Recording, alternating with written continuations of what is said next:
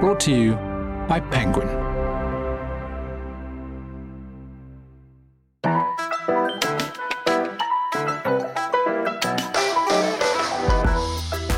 Hello and welcome to the Penguin Podcast, where we talk to writers about writing. I'm Isy Suttie, and today I'm going to be talking to a writer who has his first book, Pathogenesis, coming out soon. He's a reader in politics and global health in the Centre for Public Health and Policy at Queen Mary University of London, where he's also co-deputy director of the Centre for Public Health and Policy.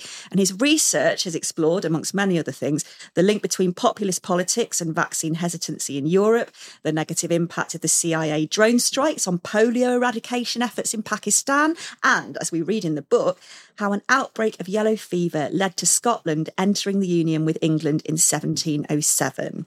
So pathogenesis is described as the story of how human exposure to viruses has changed the course of everything from our history to our biology. And as we'll see, the two are intertwined a lot of the time. It's a really enthralling book. It taught me so much I didn't know already. I'm really glad to have a chance to talk to him about it today. Jonathan Kennedy, welcome to the Penguin Podcast. Thank you, Izzy. It's great to be here. I've just finished the book. It's crammed with so much. I regard it as history told through the lens of infectious disease. I think different people will pick up different bits from it. But there are so many surprises, like the fact that we as humans give birth rather than lay eggs because of a virus. And I have to say, before I read it, if you'd said to me, if I'd met you at a party or something and you'd said, this is what I do, I just always thought of viruses as evil and as plagues as evil and as bacteria. Sort of understand that they're a good bacteria. But generally, I would have just thought, they're bad. Do you find that that's what a lot of people think? Yeah, and it's probably what I thought until a couple of years ago when I started to read about this kind of thing in earnest. And yeah, there's so many interesting facts, as you point out, that when I was researching for the book, they just blew my mind. The phenomenon of a retrovirus is a really interesting one. So retroviruses reproduce by basically inserting some of their DNA into our genome. And sometimes when they manage to infect either sperm or egg cells, these genes are passed on to subsequent generations. And so about 8% of the human genome comes from these virus infections. And a lot of it is just now junk DNA. It doesn't do very much. But as you said, there's a few cases where humans have acquired, really quite remarkable capabilities from these viral infections. So one is the capacity to give birth, and basically the ability for the placenta to bind to the female body is acquired from a virus, and other things as well. So for example, the way that we form memories seems to be very, very similar to the way that viruses infect cells. And so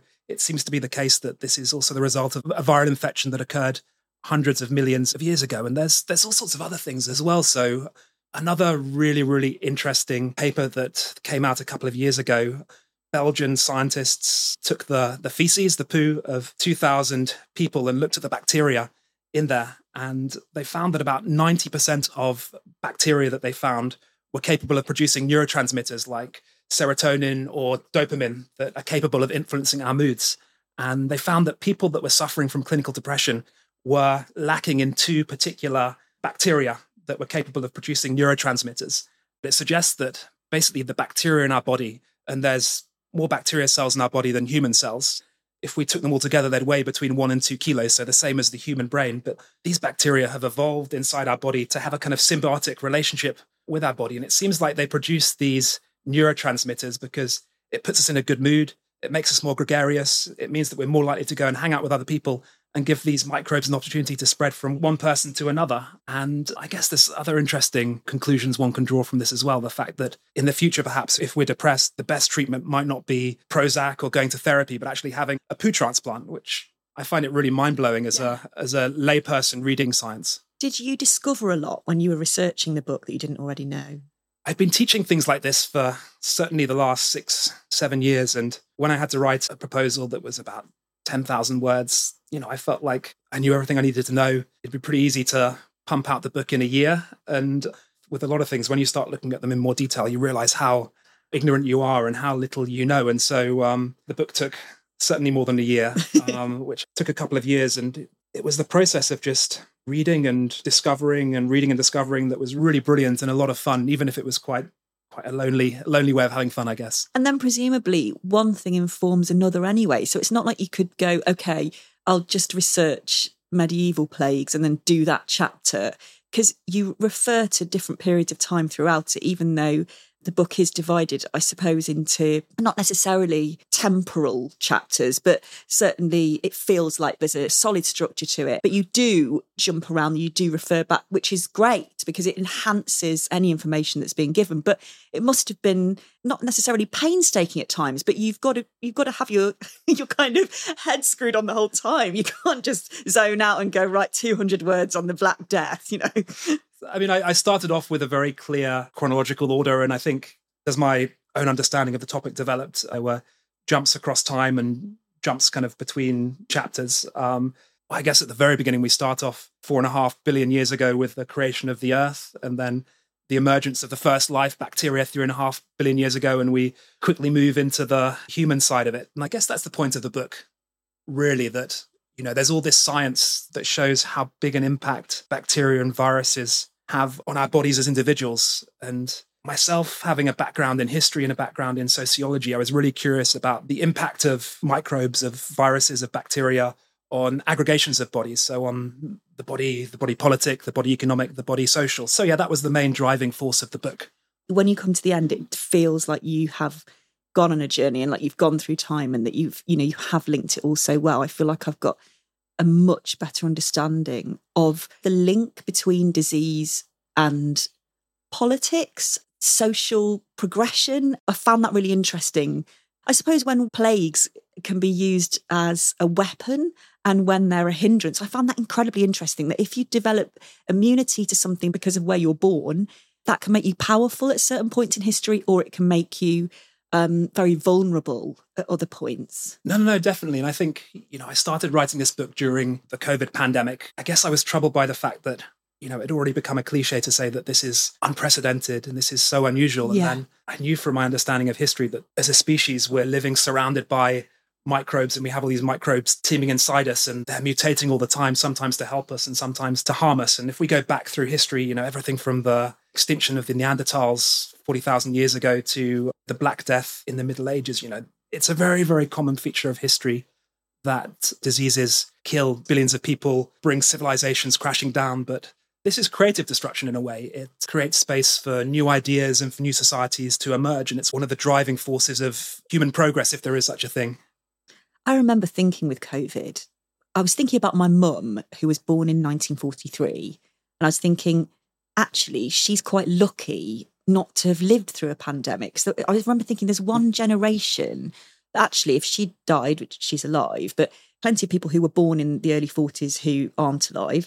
And you go, they never lived through a pandemic. Actually, that's the anomaly. Yeah, well, I think our parents' generation, as you say, they're an anomaly in part because of the invention of antibiotics. And this brought a temporary reprieve, I guess, in the age-old battle between microbes and humans. If you're writing a book like this in the 1950s or 60s or 70s, you would probably be thinking about it as an epic, as the kind of triumph of humans over infectious diseases. And in some respects, this was well-informed. You know, humans managed to eliminate smallpox in 1980, a disease that had killed 300 million people in the 20th century alone. So this kind of optimism was in some respects justified. But the last 50 years has really been a golden age for infectious diseases. With the boom in population and the increase in travel between far-flung places, this has really been a boon to infectious diseases. And it's not just COVID, it's also Ebola and HIV/AIDS and SARS and numerous other diseases that have emerged in the last 50 years or so and really kind of threaten our health.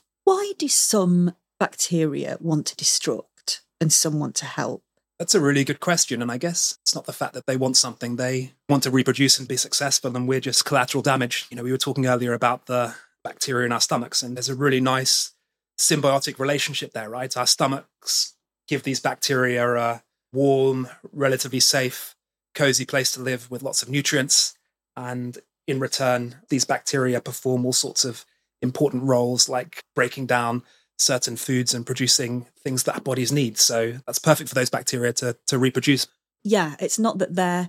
With COVID, I find myself thinking, why is it so evil? Why does it want to kill people? But of course, you're personifying something that all it wants is to reproduce. There's even an argument that from the planet's perspective, our species seems like a rampant bacteria or a virus that, you know, over the last kind of few thousand years has kind of grown in population and has caused all this devastation. So probably from the perspective of the Earth, there's not that much difference between humans as a species and bacteria or viruses, I guess. Yeah, it's just that we think of ourselves as really brilliant. And yeah. Okay, well, we asked you to bring a few things to talk about. So the first thing I'd love to talk about is something to eat. I have brought a block of mature cheddar cheese. I grew up in rural Somerset, and my parents still live there. And it's really quite a beautiful place. Their house is on a wooded hillside overlooking the Somerset Levels out towards the Quantocks and Exmoor, I suppose. Quantocks is making me think of that episode of Peep Show. Right? Oh, yes. Quantocking. Yeah. Anyway, it's really beautiful. And I think one thing I really like about my parents' home is that, it changes with the seasons. So in the winter, the levels flood and it's basically teeming with migratory bird life. But in the summer, the floods recede and the farmers put their cows out onto the fields and their dairy cows. And so they eat the grass and they transform that into milk. And the milk from the specific cows in our village is then taken and processed and made into Barber's cheese. So yeah, cheese certainly reminds me of my childhood and my adolescence. And I guess it gets to the question of where am I from?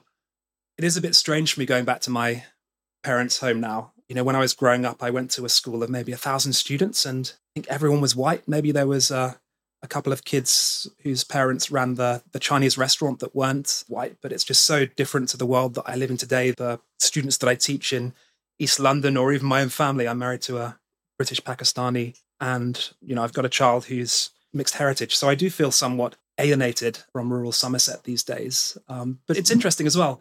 I do talk about Somerset and the Southwest a bit in the book, and I think the themes I talk about do somehow fit in with this idea of belonging and home, even though they're about the Neolithic period. So if I take my bike back to my parents, and I'll talk about my bike in a minute, one of the nicest bike rides is to Cheddar Gorge. It's beautiful there, but also it's a very old site of human settlement. And over 100 years ago, archaeologists dug up basically the oldest, almost complete skeleton ever found in the UK. Is that Cheddar Man? Cheddar Man, of course, yeah. Which is now in the Natural History Museum. There was a delicious irony a few years ago when scientists managed to remove DNA from this 9,000-year-old skeleton, and they found that the original inhabitants of the British Isles, they weren't kind of English roses. Cheddar Man appears to have had really quite dark brown skin, dark brown hair, and very fair eyes. There's also some other really interesting discoveries using ancient DNA that kind of feature in the book. And another one relates to the builders of Stonehenge. Of course, if I drive back to my parents from London, you go on the A303 and you go really weirdly close to... I know, I always find it really odd that you can just basically drive past it. It's, yeah. Yeah, no, it's very, very strange. And the people that built Stonehenge, they weren't the original inhabitants of the British Isles. They weren't Cheddar Man's descendants. Actually, they were the first farmers who kind of gradually migrated, I guess, from what's now Turkey through Europe, bringing farming with them. And it seems like, because farming involved living close together, close to animals, new diseases emerged. This killed the population that had lived in Europe before, the hunter-gatherers like Cheddar Man, and this new wave of people moved in and took over. So that's another thing that I find quite amusing with prehistory, the fact that this great British icon Stonehenge was actually built by what's essentially Turkish immigrant workers. I mean, I didn't know that. I'd known that, no one quite knows why it was built and there's lots of different theories. I'd never actually given that much thought to who built it. Yeah, and the sad thing is these people went to all this trouble of building Stonehenge. It took millions of hours to drag the stones from, some of them even from West Wales, to do the groundwork to put them up. And within a few hundred years, they had disappeared. And again, this seems to be the result of a really big pandemic. So it seems from other evidence in Europe that there was a massive plague pandemic around 5,000 years ago. And this happened at about the same time as a really kind of dramatic collapse in the population in Europe, including the British Isles. And then you have a new wave of migration coming in. And this time it's people that are fair-skinned, taller, have lactose tolerance. And they're basically kind of herders from the steppe, from the far east of Europe. And they move in and they bring their languages with them. They also contributed a great deal to the genes of certainly people in Northern Europe today. And so it's really crazy to think that this plague pandemic that happened 5,000 years ago, you know, we're still able to see and to hear the consequences of that today when we're sitting in London. It's really, really mind-blowing to me. Yeah.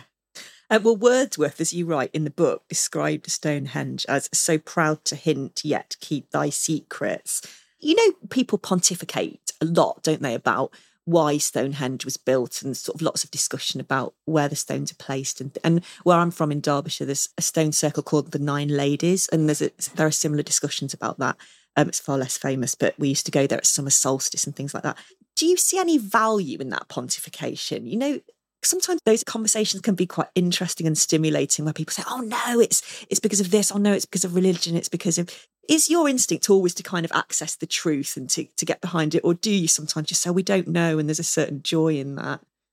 I mean, it is fun to ponder, but it's also really interesting to try to piece together the evidence. And it's funny because when I was at school in Somerset, I went to the local comprehensive. I wasn't there for the first year of school. And then the person that was given the role of looking after me in my first few days was a guy called Richard Madrick, who, strangely enough, is now also an academic. He's an archaeologist at Cardiff University, and he works on this kind of thing and trying to work out what the hell's the point of Stonehenge. And he's done some really interesting research where he's basically taken the bones of, I guess, lamb chops and pig legs that were thrown away at Durrington Walls, which is the feast site very close to Stonehenge. And he's found that, you know, these animals were reared often in West Wales, sometimes in Scotland, and then they must have been driven down to Stonehenge for these big feasts where people came together. So this gives us some kind of clue that it was a social meeting place. It was possibly a place of religious importance. You obviously have the relationship to the summer solstice. So yeah, it's also interesting to piece together all these little clues that archaeologists managed to give us. In the book, I think one thing you do really well is explain your logic. So it feels so well paced. You don't rush things, and you talk about why you've concluded certain things. And for example, the fact that all Indo-European languages share similar vocabulary for words related to wagons like axle, pole and wheel. And you said that tells us about when they migrated into Europe, because it had to be after wheeled vehicles started appearing in the archaeological record. I wondered if the first draft, you kind of thought, right, well, I'll explain that, I'll go into that later, but I want to get on with writing this later bit now. Or as you wrote it, did you find yourself going quite deep into each moment, I suppose? I think it varied over time. So certainly at the beginning, I kind of really delved into these topics in great detail and kind of went off on these long detours and came up with chapters that were 3 times longer than the editors wanted, and I'd send them off and get them sent back with, you know, very helpful remarks, but just, you know, think of the reader, keep this focused, don't make it too long. And so I guess, you know, after a while I learned to rein it in a bit, but it was hard. You know, it was a journey for me writing this, and it was a journey of discovery, and it's hard to kind of stop yourself when you're mid-flow, so to speak.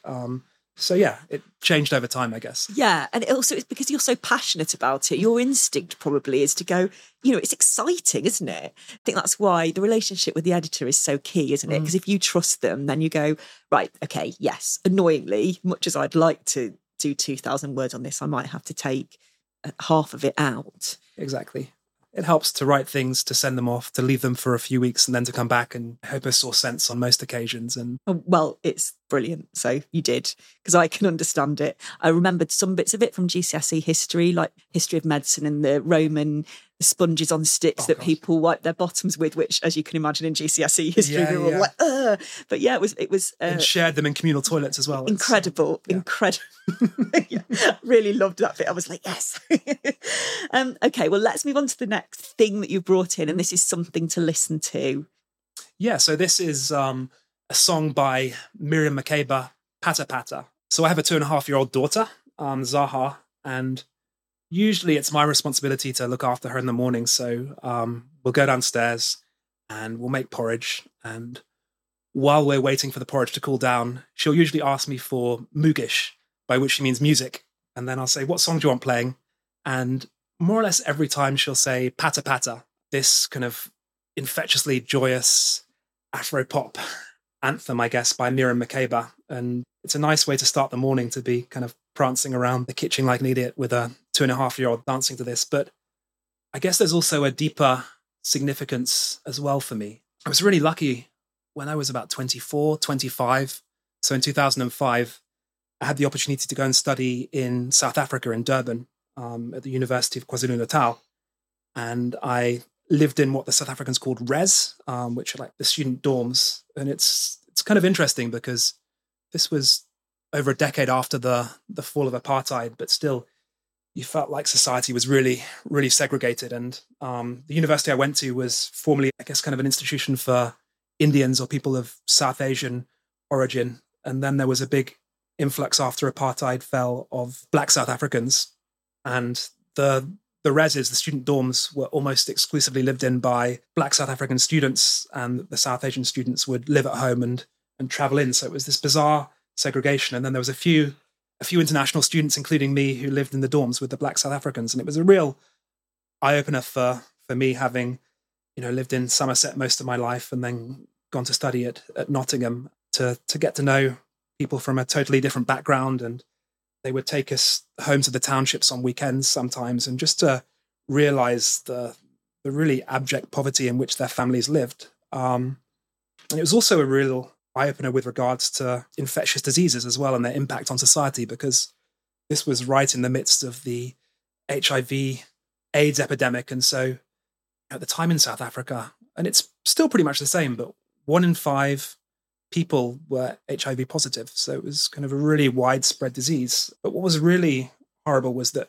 a few years earlier, if you lived in the UK or the US, you would have been given access to antiretroviral drugs, which were, you know, in a way miraculous. They reduced the viral load in your body to such an extent that you couldn't pass on the virus, and or you didn't develop full-blown AIDS.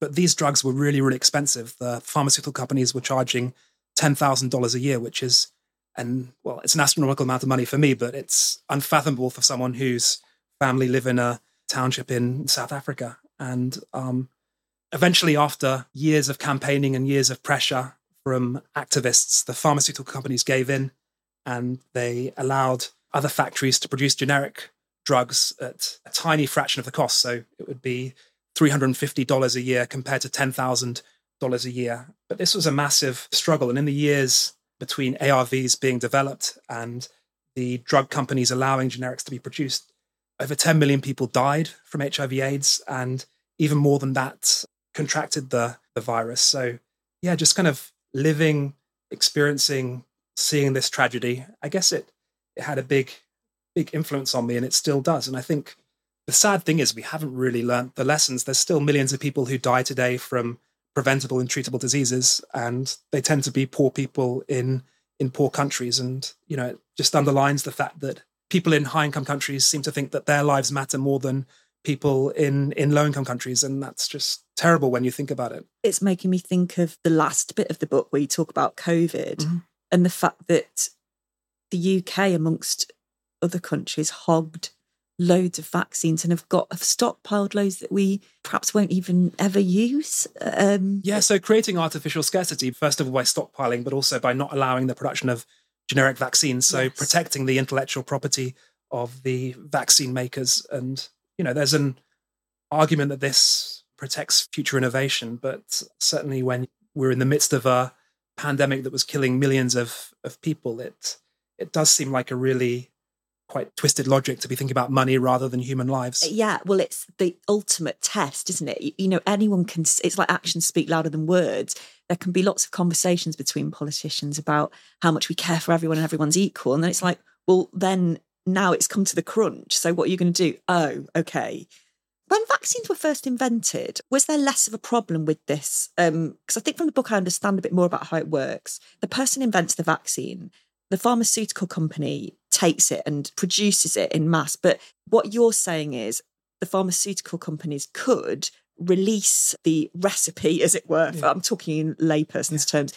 And someone could make it really cheaply, but they won't do that. Yeah, exactly. So, you know, pharmaceutical companies develop drugs, or actually often it's universities that develop drugs, but pharmaceutical companies acquire the intellectual property and then they market these drugs at often kind of enormous markups. And because they're private companies that are concerned about profits and returns to shareholders, they protect their intellectual property and they don't allow other companies to produce generic versions, even though they could do so at a fraction of the cost. And so, yeah, this creates artificial scarcity. It means that, you know, lots of people who might otherwise have access to these drugs and not get sick, suffer and get ill and die. So when the first vaccine came about, was there the equivalent of a pharmaceutical company, or was it fairer in that anyone could receive it? Yeah, that's a really interesting question. So the first inoculations, and again, this is kind of the great British narrative, the story that we're told at school and that we read is that Edward Jenner, towards the end of the 1700s, noticed that milkmaids weren't getting sick from smallpox. And he deduced from that they were contracting cowpox. And this gave basically crossover immunity. So cowpox didn't make the milkmaids very sick, but it gave them immunity to smallpox. Yeah. And so he kind of had this idea that if you took pus from a cowpox pustule, made a cut and put it into the bloodstream, that would allow the body to develop antibodies and develop protection against smallpox. So yeah, there wouldn't have been any protection of that, and it spread pretty quickly as a method as well. But then money always wants to be made, doesn't it, I guess? Indeed. Well, let's move on to the next item, which you may have here. I don't know, it would have meant you've cycled all the way from Southend, which would be quite a long way. No, it's a bit too cold to cycle today, and I was worried I would fall off or something like that. So I came by tube, I'm afraid to say. No, that's all right. So you haven't brought the tube. You brought something to travel on. Yeah, I brought with me my bike, which I call the Red Rocket, and I don't covet many material items, but this is in some respects my pride and joy. In my 20s, I would often walk down Gray's Inn Road and I'd walk past the Condor bike shop and I'd really kind of look through the window and want one. But the problem with being an academic and certainly being a graduate student, as I was through most of my mid to late 20s, is, you know, you don't have very much money. So it's a time in your life where a lot of your friends who haven't taken this path are buying houses, driving fast cars. And there was poor old me who couldn't even afford a reasonably nice bike. So one of the first things I did when I got my job at Queen Mary University was to go to the Condor shop and buy this red bike. And at the time I was living in West London, and I would ride around London from east to west and all over. And it was a really magical time. Yeah, Albert Einstein claims that he came up with the theory of relativity while riding a bicycle, but he obviously wasn't riding in London, because I think the thing that really appeals to me is the fact that you have to concentrate so much, otherwise you'll get hit by a bus or you'll run someone over. And it's this kind of forced mindfulness that really gives me a peace of mind, and it's such a nice antidote to the staid life of an academic, to be kind of, it feels like you're flying around London, and the dopamine hit and the adrenaline hit, it really changed the chemical balance of my mind. And really thinking back to those days, very, very happy times. It's also hard to disentangle cycling from my discovery of London as a city. And I think, you know, as someone who has a background in sociology and someone who now teaches public health, I'm fascinated and, you know, often really horrified by the inequalities that you see in this kind of beautiful, ugly city that we're in now. And, you know, just for example, if I had my bike with me and if I jumped on my bike, you know, I could cycle 10, 15 minutes west of here and we get to kind of North Kensington. This is where Grenfell Tower is, where you had this horrific fire that killed over 70 people in 2017. And, you know, really quite a poor area with lots of immigrants, lots of people from ethnic minority backgrounds. But then again, if I jumped on my bike and cycled for another 10, 15 minutes south of there, you get to kind of South Kensington and at Harrods and the V&A Museum and Kensington Palace, and you're among some of the richest people in the world. And, you know, you can really see that in health outcomes as well. So Michael Marmot is a very well-renowned British-Australian epidemiologist and public health scholar. He says that the life expectancy difference between someone who's born in North and South Kensington is something like 22 years, which is really, really obscene to think, just by the kind of luck of the draw. You're born in a rich area or poor area. That has such a big impact on your life and on your death, I guess. And the really sad thing as well is these life expectancies, the kind of gaps aren't getting smaller, they're getting wider and wider. And this is really a sad indictment of our society and politics, that we're not dealing with these really horrific inequalities. That's kind of what I'm left with from reading the book, that, you know, we think we've come so far, and the UK thinks of itself as a superpower for many centuries due to some really abhorrent things, actually. You know, we were as a country very powerful, but COVID has laid bare the inequalities. That's what I take from the last chapter. It's such a strong ending. It feels almost a bit like a call to arms. Was that your intention with the ending of it? It made me want to go, right, you know, what can I do? This is terrible. Yeah, no, definitely. And I think part of the point of writing the book was because I hoped that people would enjoy it. And I guess another part that I've talked about was that I enjoyed writing it myself, but there was also this realization that, you know, we will at some point in the future, either sooner or later, face another devastating pandemic. And we've dealt with the past one in a pretty poor way. You know, if you think of how many people died and the devastation that the COVID pandemic wrought. And so I thought it was really important to go through history and to look at some of the ways in which human societies have tried to cope with infectious diseases and try to learn lessons from both best practice and from the disasters. And, you know, you get some kind of really funny examples of ways in which people have tried to deal with infectious diseases. So cholera in the 19th century, one of the purported cures was to put mutton stew up your backside. Yeah. We can't really learn anything from that. But I think the occasions when human societies have been really successful at countering infectious diseases is when they've come together and they haven't just dealt with the disease, but they've also dealt with the underlying kind of social and economic and political problems that have allowed a disease to flourish. Because COVID didn't just spread because it was a super infectious virus. If we look at who was affected in this country, it was disproportionately poor people who take public transport, who work in public-facing positions, who live in multi-generational households in often crowded conditions. And Richard Horton, the editor of The Lancet, discusses this. He calls it a syndemic. It was, in a way, a synergistic epidemic. It wasn't just this one epidemic. It was COVID kind of breeding on the pre-existing inequality and really kind of thriving on that. So, you know, it's not just about dealing with the next pandemic. It's not just about developing new medicines. It's also about dealing with these social problems that made the pandemic so much worse than it needed to be. And also, I suppose, not waiting till it happens, then going, oh, we better do something. Yeah, exactly. When you're cycling, do you always plan your route or do you ever just get on the bike and go? Quite often just get on the bike and go. And I have a pretty good inner kind of satellite, I guess. So even if I don't get there the quickest way, I usually get where I want to go in a reasonably quick way. I find it really interesting that you like the fact that actually it's more risky to cycle in a city. Because most people, if they say they like cycling, my partner's a big cycler as well, I think he'd probably prefer to be on an open country road in the same way as when I ski. I prefer to be on like a nice green run, especially now I'm in my 40s and I don't want to do anything silly anymore. Whereas obviously there are people who prefer those more difficult runs. But yeah, I like the fact that you like this adrenaline and, you know, thinking, you know, I've got to get in line. There's loads of cyclists at this red light. And yeah, well, don't get me wrong. I also love to be out in the countryside at my parents and cycling to Cheddar Gorge or cycling over to the Quantox. But yeah, there's a certain addictive thrill to cycling in London that, you know, is really brilliant, even if, you know, I wouldn't necessarily want my daughter to be doing it in 20 years' time, because it's also incredibly scary and you do take your life in your own hands, unfortunately. No, I know what you mean. I feel exactly like that about skiing. I can do it, but kids can't. There's a quote from the author Cal Flynn about your book that I really loved. It says, "We are but the pawns and playthings of viruses and bacteria." And I think playthings is right on the money. Having read the book, it's almost like we're at the whim of the bacteria. And we've sort of discussed this in that, you know, we're collateral damage, or in terms of like the good bacteria, actually it's just chance, but that benefits us. So do you always manage to maintain this scientific distance, I suppose, when you're thinking about this? Or if you're thinking about a plague, for example, that's killed so many, I include COVID with this really.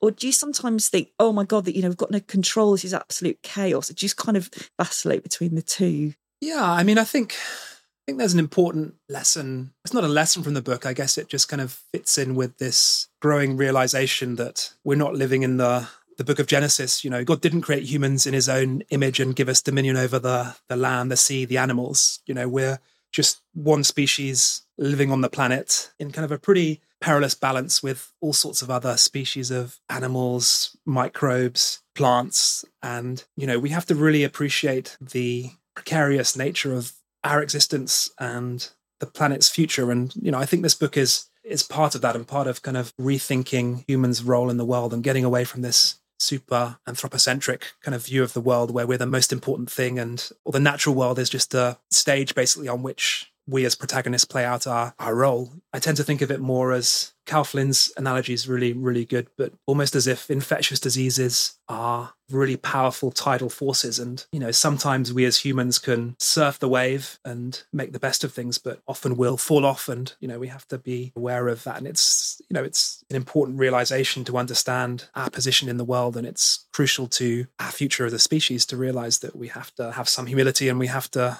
take care of this fantastic planet that we live on. Maybe it ties in with the cycling, actually, that everyone's on the road. No one vehicle's more important than the other. Yeah, although, you know, a bus is bigger than me and can hurt me. I can't have the bus. But you've got as much of a right to be on the road. In theory at least, yeah. So let's move on to the fourth item you've brought in, and this is something to read. Yeah, so it's the New York Review of Books. And I suppose if I could curate my perfect weekend morning, it would be first going downstairs and making porridge, dancing around the kitchen, then probably going for a bike ride through the countryside or maybe through the city, and then come home and make a second breakfast and go and find somewhere comfortable and quiet to sit and read the New York Review of Books. And I guess I really love the kind of heady mixture of art, literature, science, economics, history, classics, all together in one publication. And for someone who grew up in rural Somerset, it's almost a way of kind of teleporting myself into this other world that's, you know, really, really foreign, but also very alluring, kind of the world of the East Coast progressive intelligentsia. And I've learned so much from reading the New York Review of Books over the years. And again, it's a really nice antidote to academic life, because if I was working in university a couple of hundred years ago, you know, there'd be this kind of real emphasis on trying to have a broad understanding of the world and to basically understand the totality of at least Western scientific knowledge. But working in a university today is very, very different to that.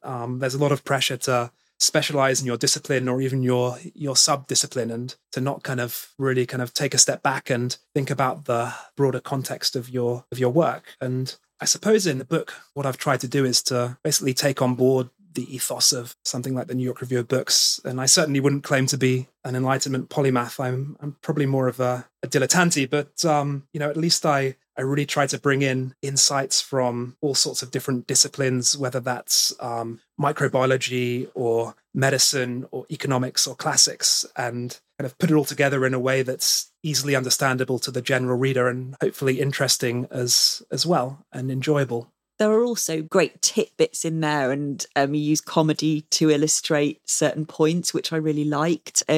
Monty Python appears a few times, because obviously they've done great sketches set in the past. No, definitely. And I think, I mean, in a way, this book came out of my teaching, and, you know, teaching students in the 21st century when they're sat in front of you with their laptops, and I don't get to see what they're looking at, but I assume it's all the stuff that I look at when I'm supposed to be working. So WhatsApp, news, Twitter, all these kind of things. So yeah, you really have to kind of think about how can I hook them in? How can I kind of get them interested in the topic? And so I guess I tried to use that approach in my writing as well, and make it not just about, of course, kind of infectious diseases and history is a big part of it, but also, you know, how does that relate to Monty Python, or I think Game of Thrones is in it. Game of Thrones, yeah. Stuart Lee at some point, I think. But all these things that I find kind of amusing or interesting. So yeah, it was really good fun trying to think about writing in a different way, you know, in a less scientific way, and in a way that hopefully is, you know, entertaining and interesting. Yeah, I should also say as well, with the New York Review of Books, I was going to mention my wife, but actually we're supposed to get married in April 2020. And the first or the second weekend of the 6th or 7th of April, but we had to call off our wedding because of COVID. So yeah, that never really happened. Actually, the Richmond Registry Office still has my deposit, so I should probably have a think about that at somebody. That's another kind of example, I guess, of in small ways how infectious diseases have all influenced our lives. But when I first met my partner, our first date, I guess, Farah, we'd agreed to meet at Richmond Station, and Farah is like probably the nearest thing to a polymath I know, and it's kind of by default because her parents strongly encouraged her to study medicine. So she's a GP, and for a long time actually she was a GP just over the canal from here in Paddington Green, but her real interest is in the arts, literature.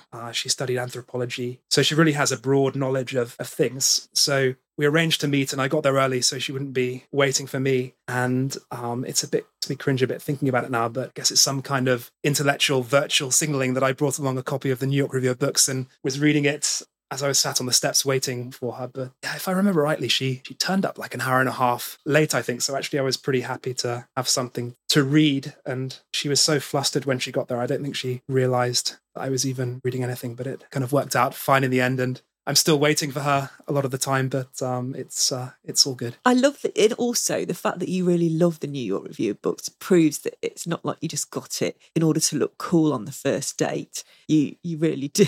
I guess the two aren't necessarily mutually exclusive. But no, that's true. Exactly. That's the benefit of liking something really cool, isn't it? Yeah. We've nearly run out of time. Are you going to write another book, do you think? Yes, but I need a rest first. And actually, Farah's writing a book at this point, so it's her turn, and I need to do a bit more childcare and pay a bit more attention to my family and my friends and things like that. But certainly, I'd like to write another book. Yeah, I think also it's like you have to let it germinate for a while, don't you? You can't necessarily move on immediately. Yeah, let it germinate, let my mind recover, because, you know, I slept that much the last couple of years, having a baby, then a toddler, and trying to write this book and trying to hold down a job as well. So yeah, all in good time. All in good time. Well, it's a huge achievement, and best of luck with it. I know it's your first book, so everyone's going to love this book. And, you know, as someone who, as I said, did GCSE history and science, and then just did arts and languages at A level, so I really, my knowledge of history is pretty basic. My knowledge of disease is pretty basic. I found it a really warm, just bursting with information. Nothing was assumed. I didn't feel like it was something I was shut out of that I was reading. It didn't feel intimidating as a thing to pick up. It felt like opening a book written by a friend that, you know, explained everything properly. And it was really exciting to discover all this new stuff. So I think it's, yeah. Thanks. That's really kind to say. And yeah, it's a strange feeling, having been kind of in a world on my own for the last few years writing this, and then coming back out into the world and the book coming out into the world. It's exciting, but also a little bit scary. So thanks for your kind words. It's nice to hear. Oh, you're very welcome. So it's out on the 13th of April. And thank you very much for listening wherever you are. Don't forget to subscribe to the podcast to make sure you never miss an episode. If you can, please leave us a nice review if you're enjoying listening. And finally, if you want to find out more about this podcast or catch up with any episodes you've missed, and there are a lot, go to penguin.co.uk/podcasts. It's all there. I'm Isy Suttie. See you next time.